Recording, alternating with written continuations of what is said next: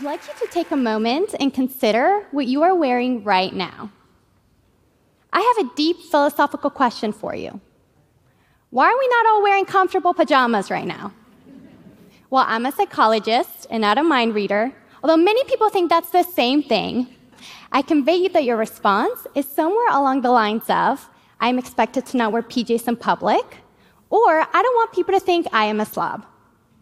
Either way, the fact that we all chose to wear business casual clothing as opposed to our favorite pair of sweatpants is not a silly coincidence. Instead, it reveals two defining human characteristics.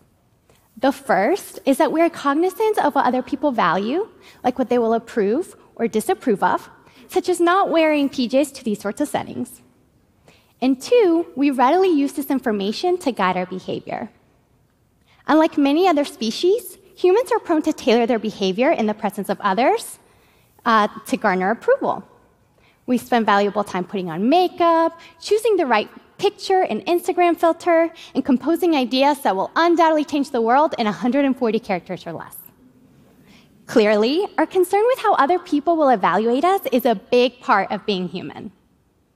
Despite this being a big human trait, however, we know relatively little about when and how we come to care about the opinion of others. Now, this is a big question that requires many studies. The first step to uncovering this question is to investigate when in development we become sensitive to others' evaluations.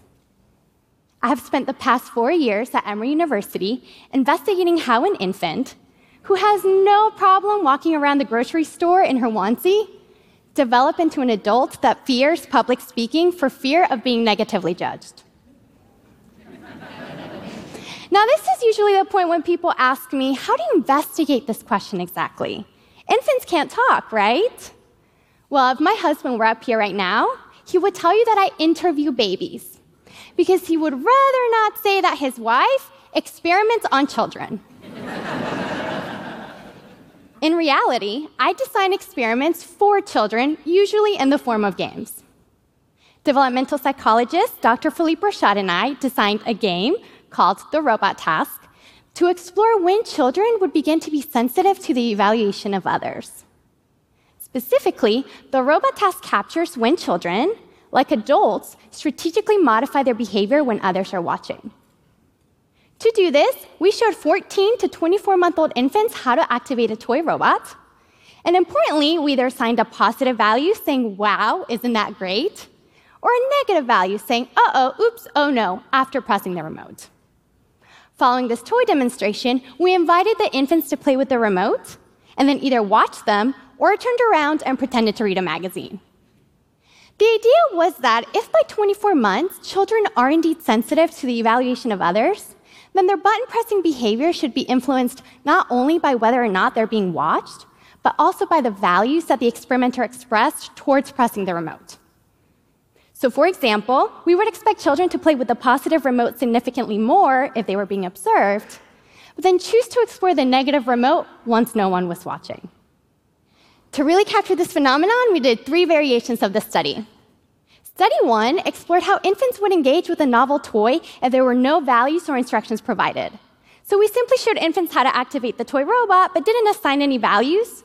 And we also didn't tell them that they could play with the remote, providing them with a really ambiguous situation. In study two, we incorporated the two uh, values, a positive and a negative. And in the last study, we had two experimenters and one remote. One experimenter expressed a negative value towards pressing the remote, saying, yuck, the toy moved, while the other experimenter expressed a positive value, saying, yay, the toy moved. And this is how the children reacted to these three different scenarios. So in study one, it's the ambiguous situation.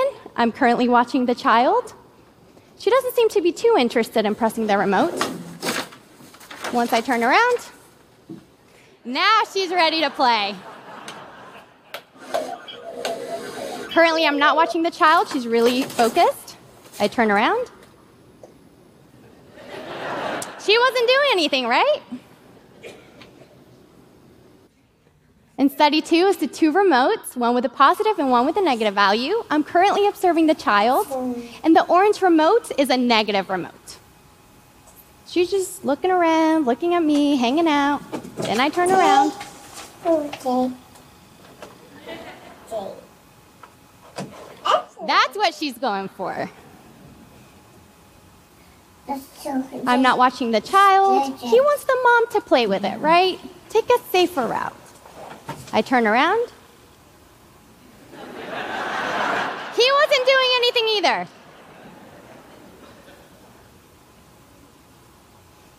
Yeah, he feels awkward. Everyone knows that side eye glance, right? Study three the two experimenters, one remote. The experimenter that reacted negatively towards pressing the remote's watching the child right now. She feels a little awkward, doesn't know what to do, relying on mom. And then she's going to turn around so that the experimenter that expressed a positive response is watching. Coast is clear. Now she's ready to play.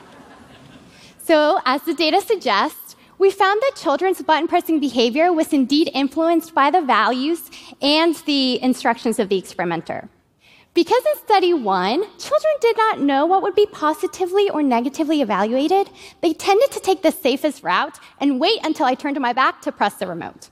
Children in study two chose to press the positive remote significantly more when I was watching. But then once I turned my back, they immediately took the negative remote and started playing with it. Importantly, in a control study where we removed the different values of the remotes, so we simply said, oh wow, after pressing either of the remotes, children's button pressing behavior no longer differed across conditions, suggesting that it, were, it was really the values that we gave the two remotes that drove the behavior in the previous study. Last but not least, children in study three chose to press the remote significantly more when the experimenter that expressed a positive value was watching, as opposed to the experimenter that expressed a negative value. Not coincidentally, it is also around this age that children begin to show embarrassment in situations that might elicit a negative evaluation, such as looking at themselves in the mirror and noticing a mark on their nose, the equivalent of finding spinach in your teeth for adults. So, what can we say based on these findings? Besides the fact that babies are actually really, really sneaky. From very early on, children, like adults, are sensitive to the values that we place on objects and behaviors. And importantly, they use these values to guide their behavior. Whether we are aware of it or not, we're constantly communicating values to those around us. Now, I don't mean values like be kind or don't steal, although those are certainly values. I mean that we are constantly showing others, specifically our children, what is likable, valuable, and praiseworthy, and what is not. And a lot of the times, we actually do this without even noticing it. Psychologists study behavior to explore the contents of the mind because our behavior often reflects our beliefs, our values, and our desires. Here in Atlanta, we all believe the same thing that Coke is better than Pepsi. Now, this might have to do with the fact that Coke was invented in Atlanta. But regardless, this belief is expressed in the fact that most people will choose to drink Coke. In the same way, we're communicating a value when we mostly compliment girls for their pretty hair or their pretty dress, but boys for their intelligence. Or when we choose to offer candy as opposed to nutritious food as a reward for good behavior. Adults and children are incredibly effective at picking up values from these subtle behaviors. And in turn, this, uh, this ends up shaping their own behavior. The research I have shared with you today suggests that this ability emerges very early in development, before we can even utter a complete sentence or even potty trained. And it becomes an integral part of who we grow up to be.